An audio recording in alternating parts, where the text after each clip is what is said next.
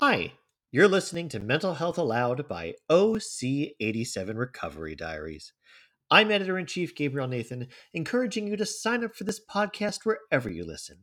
And check us out for more mental health recovery stories at OC87recoverydiaries.org. Anxiety's Magical Little Pill by Maria C. Palmer. The silence between my boyfriend Joe and I lingered during the car ride home. I took notice a million times of all the sights we passed on our way back.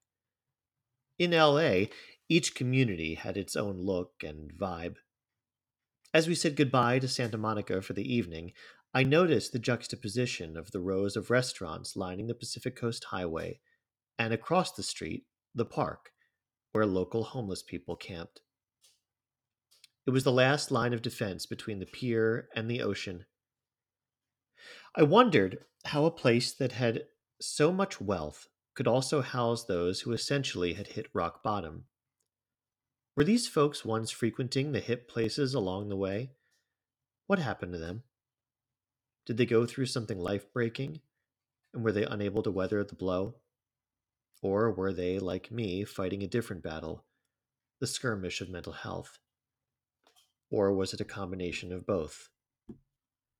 As we left the hustle and bustle of the Santa Monica area for the more residential parts of LA, the silence between our seats prevailed. It wasn't the uncomfortable kind where you struggle for what to say. It was the comforting silence you can only attain with those with whom you are closest. As my mind continued to wander, Joe switched the radio stations to find his desired distraction. My mind started to chatter. The chatter started in the top of my head and permeated throughout the weary contents of my skull. I thought about the double life I was living, to which only Joe was privy. I thought about the energy it took to pull this off. Sure, it was easy to smile and nod like I did tonight, but inside I was being ripped apart. The more I denied my outer body, the more my inner body suffered.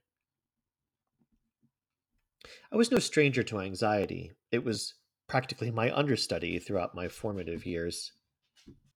But the anxiety I was experiencing now was all consuming. My head felt cloudy, my throat was paralyzed, unable to speak my thoughts.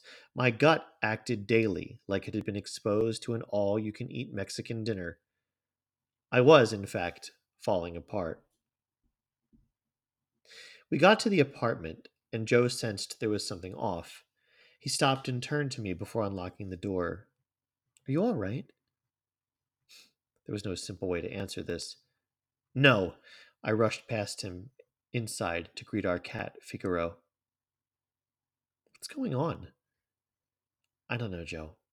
I wish I knew. Come here. He reached for my hand as I simultaneously got up to leave. I couldn't. The thought of getting closer to any human not only repulsed me, but it heightened my anxiety. I needed Joe beside me, but I also needed some personal space. On top of that, I could not put into words what I was feeling. I'll be over in a minute. I gotta run to the bathroom. I took my time and raided my cabinets to find the one small pill that comes in and out of my life from time to time. I normally resist getting it, almost until it is too late. As I opened the cupboard, I remembered the first time I took Xanax when all this came down. I was in shock and grief. I was keeping a secret, a secret that I shared with only my dad and the federal government. He was the subject of a criminal grand jury investigation. I could not control my emotions, let alone myself. I couldn't think or speak rationally, and I paid an emergency visit to our campus health center. As I entered, the questions ensued. Everyone had their specialty, which accompanied its own list of interrogatives. As they checked each box, they barely looked up to gauge the accompanying nonverbals of my responses. Instead of a person, I was merely a subject. Although the questions varied from person to person, they all questioned me profusely about whether I was pregnant, which was normal protocol for everyone female who walked through the door. The team, who was supposed to be working together to try to help me make, make me whole again, worked in silos, merely recording individual responses and missing the totality entirely. When no one else had a better option, I was quickly passed to the psychiatrist on duty, and she half listened to me babble my story while she wrote out a prescription for panic attacks. She instructed me to take one now and not to drive, drink, or do any drugs that night. She explained that if I failed to follow her instructions, I could be dead in the morning. Way to give an already anxious person some peace. I went home and took the pill. And in 20 minutes, the strangest thing came over me. All the issues I was facing became distant. They were still there, but my mind felt clouded. As soon as I wanted to go to the place of despair, I was stopped. I was able to get the sleep I really needed. I had a false sense of hope that Xanax would do the trick, but I quickly learned the liabilities of the drug. It could only help you so much before you had to up the dose, and the more you took it, the more you had to up the dose. The effect also had a diminishing return. Like sex or any pleasurable activity, the first time after you've not had it for a while is the most intense, and then the feelings start to fade with more frequency. However, from that night on, it became a tool in my coping with anxiety arsenal.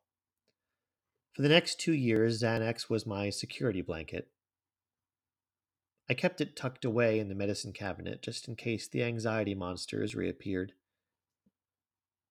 In the long run, I knew that it only had the ability to numb the sting temporarily, but having some solution was better than none. Staring at the bottle, my body started to shake. I put the bottle back. I looked in the mirror to see a shadow of myself. My face looked like I was in a continual state of shock. My throat closed and tears welled as I tried to choke them back. I swayed from side to side, trying to comfort myself in the same way a parent comforts a young baby. However, nothing was working. The anxiety was over the edge. With no other choice, I grabbed the bottle, opened it, and popped a Xanax to dull the pain. I watched my eyes in the mirror. Were they supposed to dilate or constrict? Shit. I couldn't remember. Either way, I guiltily watched, waiting for signs the pill was about to take effect. I suddenly realized it doesn't matter. My moment of clarity. I realized that nothing matters. Nirvana has arrived. I took a deep breath as I looked into the mirror again. I noticed the sense of calm that had come over my face and smiled as my muscles relaxed. Brimming with chemical serenity, I stepped out of the bathroom. I grabbed a glass of water and took a seat next to Joe on the couch and watched Netflix with Figaro curled up between us. I was able to take deep breaths on my own and I felt normal. However, even though I was okay at this moment, I wondered silently why do I need to take drugs to be able to get through my day? What is wrong with me? These were questions I toyed with, asking aloud to myself, to Joe. But I settled for a tremulous, I'm going to get ready for bed. At 2:13 a.m. I woke up. Something was wrong. My heart was pounding and tears streamed down my face. I had to remind myself quietly that it was all going to be okay. I tossed and turned beside Joe as he lay sleeping soundly. I breathed in one, two, three, four. I breathed out one, two, three, four. My version of counting sheep. I felt like I did this for hours, but I must have dozed off at some point. By the next morning, the meds had entirely worn off. I was a patient coming to consciousness after an operation. I first noticed everything in the room the ceiling, how my sheets felt on my skin, Joe lying beside me, and, of course, the wet greeting of Figaro licking my nose. My groggy mind was now sharper, but for me this was not a good thing. Enter the anxiety again. As Figaro stood on my chest to lick my nose, it felt heavy, and I had to put him down in between Joe and me. This was enough to startle Joe awake. Good morning, beautiful. He leaned in for a kiss, and I shied away. Morning. This was all I could manage. What's wrong? Tears started to well up again. I don't know. With every breath I took, I also felt my heart beat faster and faster. I felt the sweat drip down my armpits, making my shirt moist. I felt my stomach turn. Before I could say any more, I staggered to the bathroom. I stared into the mirror and turned away anxiety and shame. My stomach turned and I barely made it to the toilet. With every gag, I hoped to expel the demon of my anxiety, but like everything, I knew it was probably just a quick fix, just like the Xanax itself. After throwing up, I cleaned myself up and splashed cold water on my face. The chill brought me out of my head and back to reality. I looked beyond the mirror at the pills in the cupboard. The worst was through. Let's save them for when I really need them. Joe knocked on the door. Everything okay in there? Yes, it is fine. However, that couldn't have been further from the truth. I grabbed the bottle, twisted the top, and shook it onto my hand. Nothing came out. My hand shook, my knees fluttered. I had no other choice but to face this one on my own. I curled up in a ball and cried on the bathroom floor. Joe heard me and ran in. What's wrong? What's happened? All I could do was cry. I knew that I couldn't lie anymore. My anxiety seemed to be increasingly getting worse and worse. Everything had now become a trigger. I couldn't even make simple decisions. He helped me sit up. Let's get some fresh air and catch a bite to eat. You've always wanted to try that place on the corner. I hear they do a mean breakfast. Joe did his best to get me into a different zone. I nodded in solidarity and followed his lead. We walked into the restaurant. The server delivered the menu, which was pages long. Without looking up, she asked what we wanted to drink. I barely requested water, but even just vocalizing what I wanted seemed too much. She came back with our drinks and rattled off an entire list of items on special. To me, it was all auditory mush. Joe was quite impressed with her ability to rattle off one dish after another. In normal circumstances, I would have been as well. As soon as she finished speaking, she looked down and said, What'll you have? A flurry of emotions overcame me as tears rolled down my face. She quickly excused herself, apologizing, thinking she'd not given us enough time to think. I'll be back. Please take as much time as you need. I know there are a lot of choices here. She was right. There were so many choices, too many choices for me. I looked at Joe, and he knew what I didn't want to admit. We could not stay. It was just making matters worse. Maria, let's leave. I hung my head low as tears were still dripping off my face, but nodded in solidarity. It was time to go. I got out of my chair and dashed for the door. Joe grabbed my purse, which I left behind, and apologized to our server for our haphazard situation. He threw her a $10 bill to cover his orange juice and a tip, but she was not happy to lose a customer. I heard her in the distance as I got outside say, What was that all about? As Joe joined me outside, we stared at one another. He uttered three little words that I already knew, but needed to hear. You need help.